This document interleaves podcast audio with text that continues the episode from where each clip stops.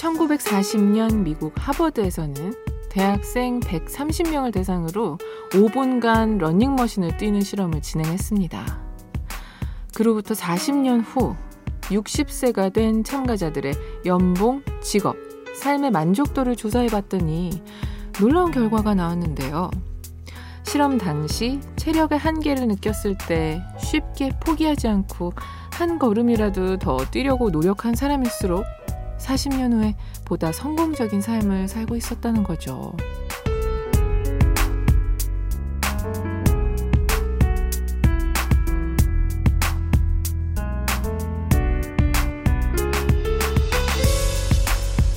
삶의 완성도를 결정하는 건 어쩌면 높은 아이큐나 대단한 배경이 아니라 한 끗 차이의 노력일지도 모릅니다. 우리도 한계가 왔다고 느껴지는 바로 그 순간, 딱 한 발자국만 더 나아가 볼까요? 안녕하세요. 여러분께 보내는 백사십칠 번째 밤편지. 저는 김이나입니다.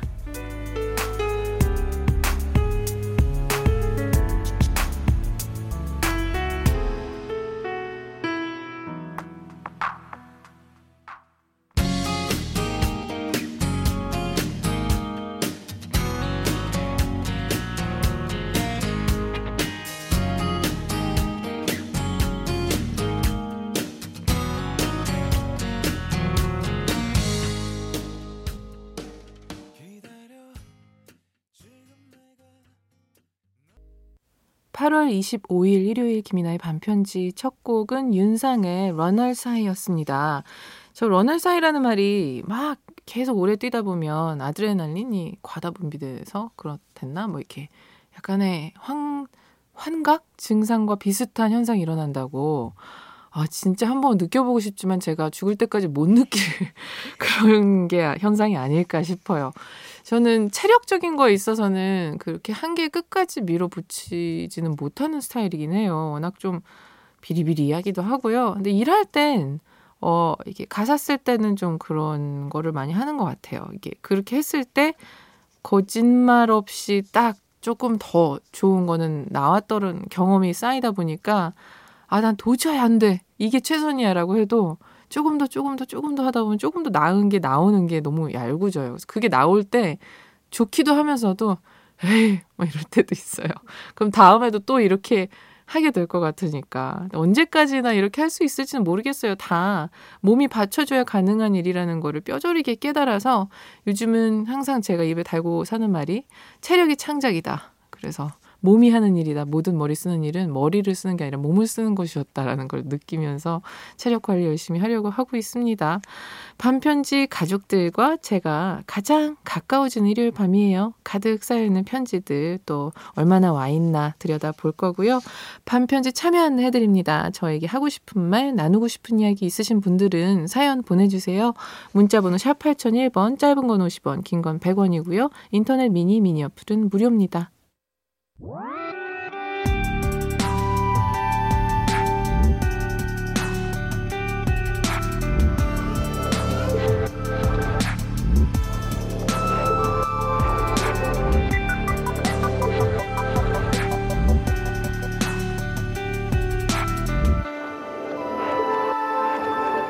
김이나의 밤편지.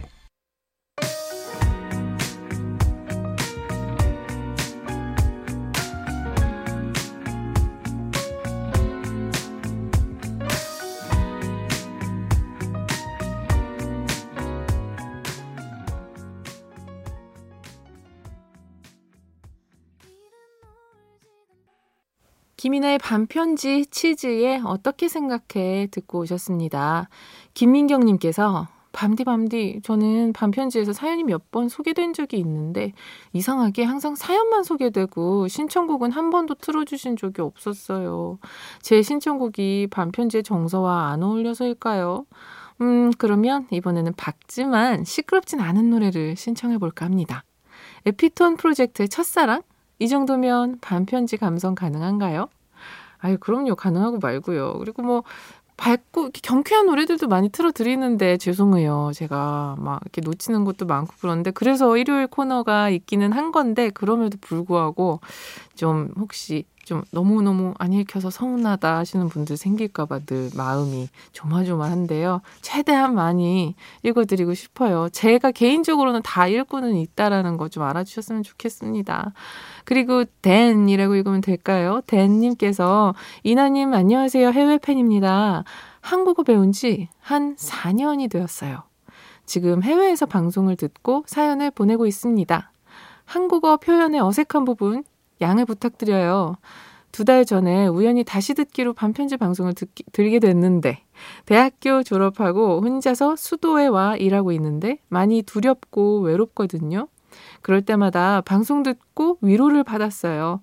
앞으로도 방송을 계속 챙겨 들을 것 같아요. 슬픈 일이나 기쁜 일이 생기면 종종 이나님한테 말해도 되죠? 진짜 한국어 배운 지 사 년 되신 거 아세요?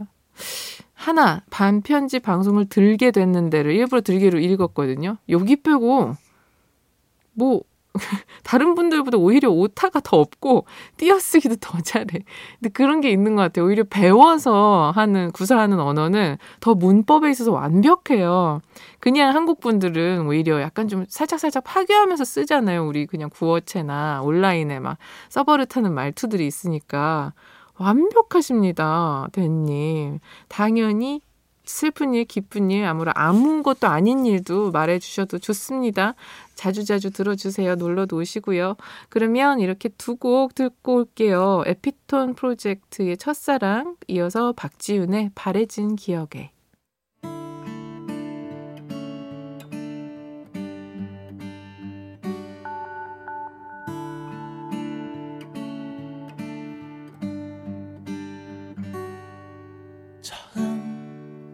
만나던 그 순간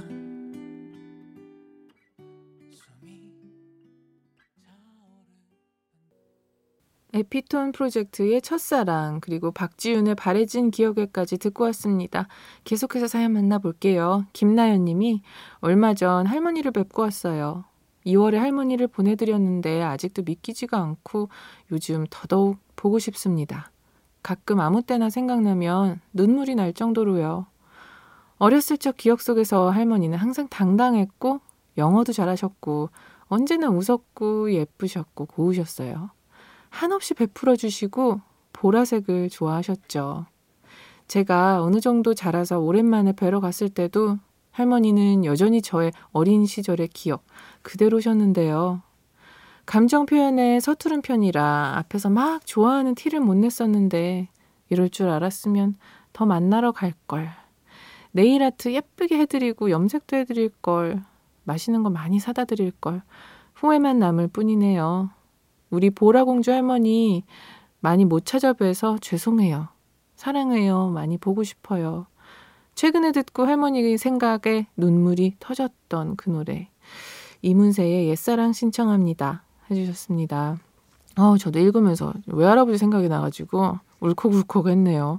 좋아한다 좋아한다 얘기하고 온 가족이 이제 저랑 외할아버지는 거의 소울메이트처럼 이야기하곤 했었는데 그러면서도 정작 삼십 대 되면서부터는 자주 찾아뵙지도 못하고 말로만 그랬었던 것 같아서 그게 내내 마음에 사무치고요. 어, 처, 처음 딱 돌아가셨을 때 가족들이 이제 저를 제일 먼저 걱정했었거든요. 희한하게 눈물이 그 딱 당시에는 안 나는 거예요.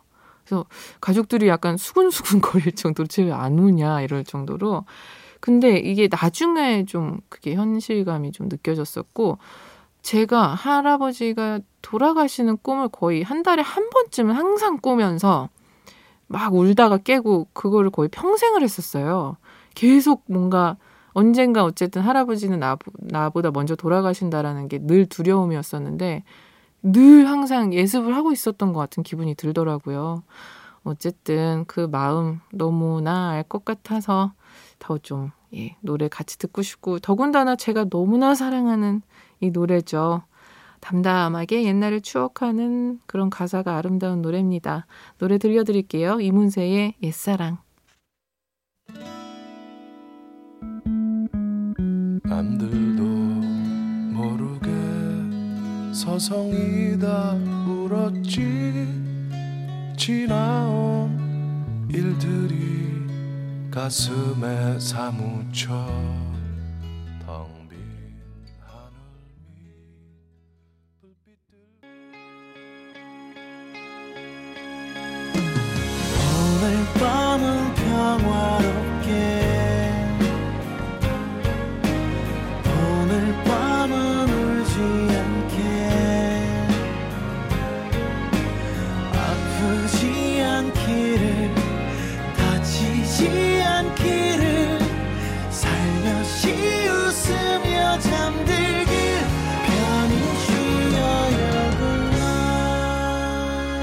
편하게 전하는 내 마음속 이야기, 김이나의 밤편지.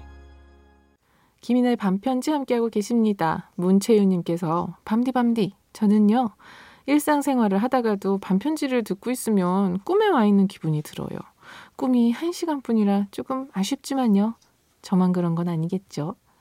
한 시간이라서 꿈 같은 걸 수도 있어요. 제가 늘 이야기하죠. 저도 여기 이렇게 한 시간 있다가 가면은 가장 좀 현실이지만 비현실적인 시간을 보내고 들어가는 기분이 들어요. 좀 마법 같은 시간이긴 해요. 어쨌든 듣는 분들도 그러시다니 저 혼자만 오버하고 있는 게 아닌 것 같아서 다행입니다.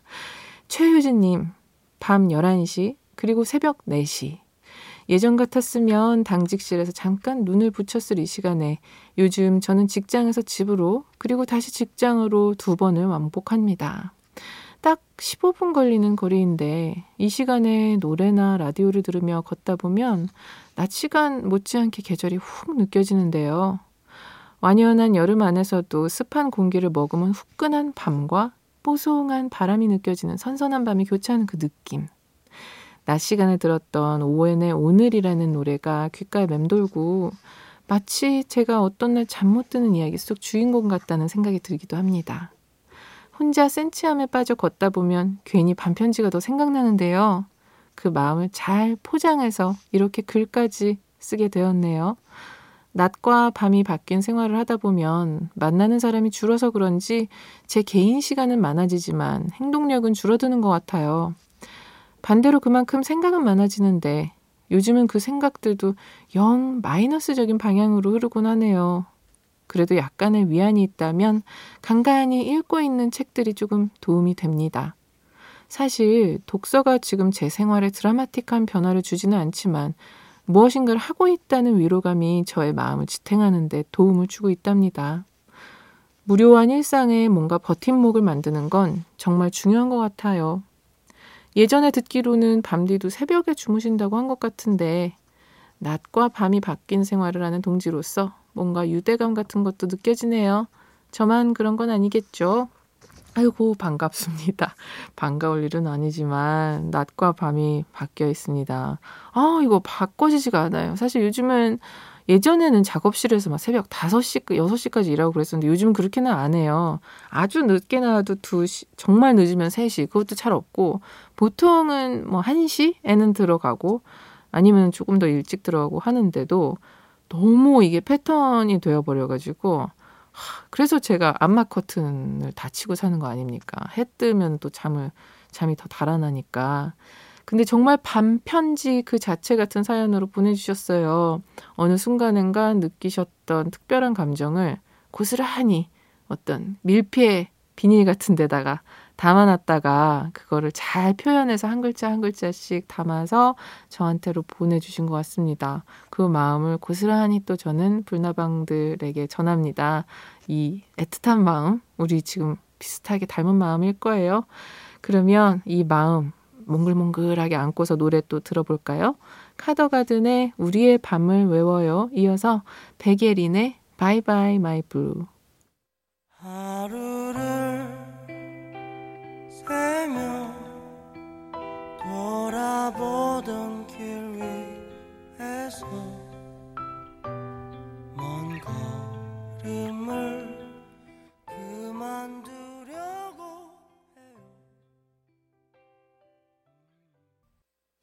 카더가든의 우리의 밤을 외워요. 그리고 백예린의 바이바이 마이 블루까지 듣고 오셨습니다. 유형아님의 사연이에요. 며칠 전에 처음으로 남편의 직장에 갔어요. 남편이 회사의 중요한 서류를 깜빡 잊고 출근을 했거든요. 그날이 밖에 날씨가 삼십 도가 넘는 무더운 날씨에 온몸이 땀에 다 젖는, 가만히 있어도 불쾌지수가 높아지는 그런 날이었는데 저는 귀찮고 더워서 가기 싫다고 말했지만 남편이 급하다고 꼭 와달라고 하더라고요. 그렇게 억지로 남편의 직장을 찾아갔는데 순간 오기 싫다고 투정 부렸던 게 너무 미안해졌습니다. 외식업체에서 힘들게 일을 하고 있다는 건 알고 있었는데 막상 두 눈으로 보니까 알겠더라고요. 남편의 작업복은 다 젖어있고 일하는 곳은 에어컨도 고장에 선풍기도 없는 곳에서 얼마나 고생을 하고 있던지 잠깐 방문한 건데도 답답하고 짜증나고 저도 이런데 남편은 얼마나 더 할까 싶었죠. 하지만 남편은 오히려 저에게 고마워했습니다. 더운데 여기까지 서류 갖고 오느라 미안하고 고생했다면서요. 저도 모르게 눈물이 나서 혼났습니다. 그래서 밤디의 목소리를 빌려 이런 남편에게 꼭 해주고 싶은 말을 적어봅니다. 여보, 매일같이 새벽 네 시에 일어나서 나랑 우리 애기 잠에서 깰까봐 몰래 조용히 옷 입고 출근하잖아. 더운데도 웃음을 잃지 않고 열심히 우리 가족 위해서 일하는 당신의 모습에 짜증만 냈던 내가 너무 미안했어요. 여보, 고맙고 사랑해요. 이승환의 가족 신청해요. 하셨습니다. 어우, 제 입에는 잘 안 붙은 말이라 자연스러웠나요? 여보라는 말을 저는 이제 여보라고 하질 않아서 괜찮아요. 여보. 여보. 아, 이상해요. 죄송합니다. 예, 여보. 아, 이상한가? 어쨌든 아, 진짜 무슨 어떤 아름다운 우화 같은 사연이었어요. 이 두 분의 마음이 둘 다 너무 예쁘네요. 가서 봤는데 눈물이 날 만큼 아, 좀 어, 너무 안쓰럽다, 너무 열심히 일하는구나 할 수는 있는데 돌아오면서 눈물이 날 정도인 마음은 또 쉽게 가늠할 수 없는 그런 애정인 것 같고요. 또 그렇게 더운 날 약간 짜증내도 당연히 또 그래도 솔직히 뭐라고 할 수 없죠. 뭐 아, 내가 이렇게 고생하는데 뭐 그거 하나 못해줘? 뭐 그렇다고 해도 이상할 게 없는 정도의 컨디션이었는데 남편분도 너무 더운 날인데 미안하다, 고생했어, 고마워 이런 얘기를 하는 부부의 모습. 하, 진짜 아름다운 아낌없이 주는 나무 두 그루와 같은 모습이네요. 아, 그리고 저는 이승환의 가족, 이거 제 눈물 버튼이었던 곡 중에 하나예요. 가만히 듣고 있다가 가사 정보 아무것도 없이 정말 라디오에서 그냥 듣다가 가사 들으면서 갑자기 펑 터졌었던 그런 곡이었던 기억이 납니다. 사연과 너무너무 어울리네요. 노래 그러면은 두 개 들려드릴게요. 이승환의 가족 그리고 린의 My Destiny.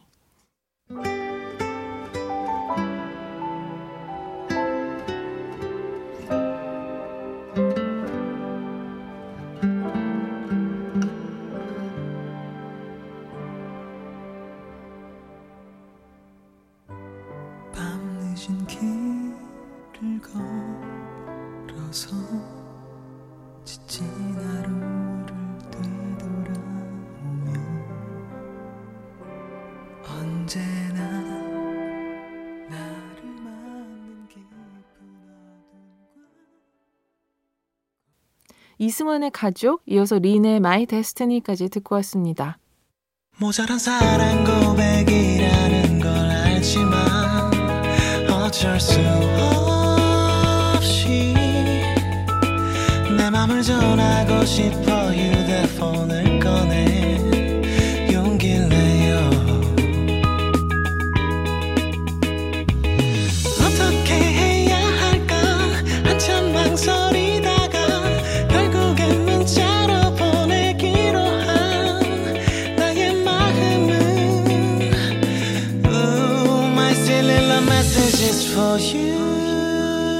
너에게 전하는 내 마음속 이야기 김이나의 밤편지.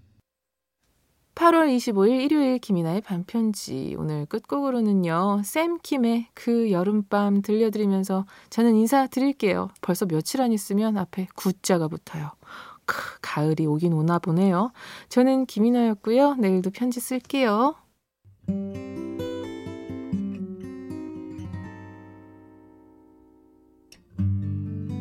너를 처음 만났던 날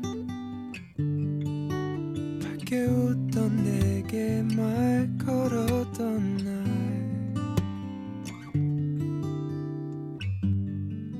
우리가 된 그 야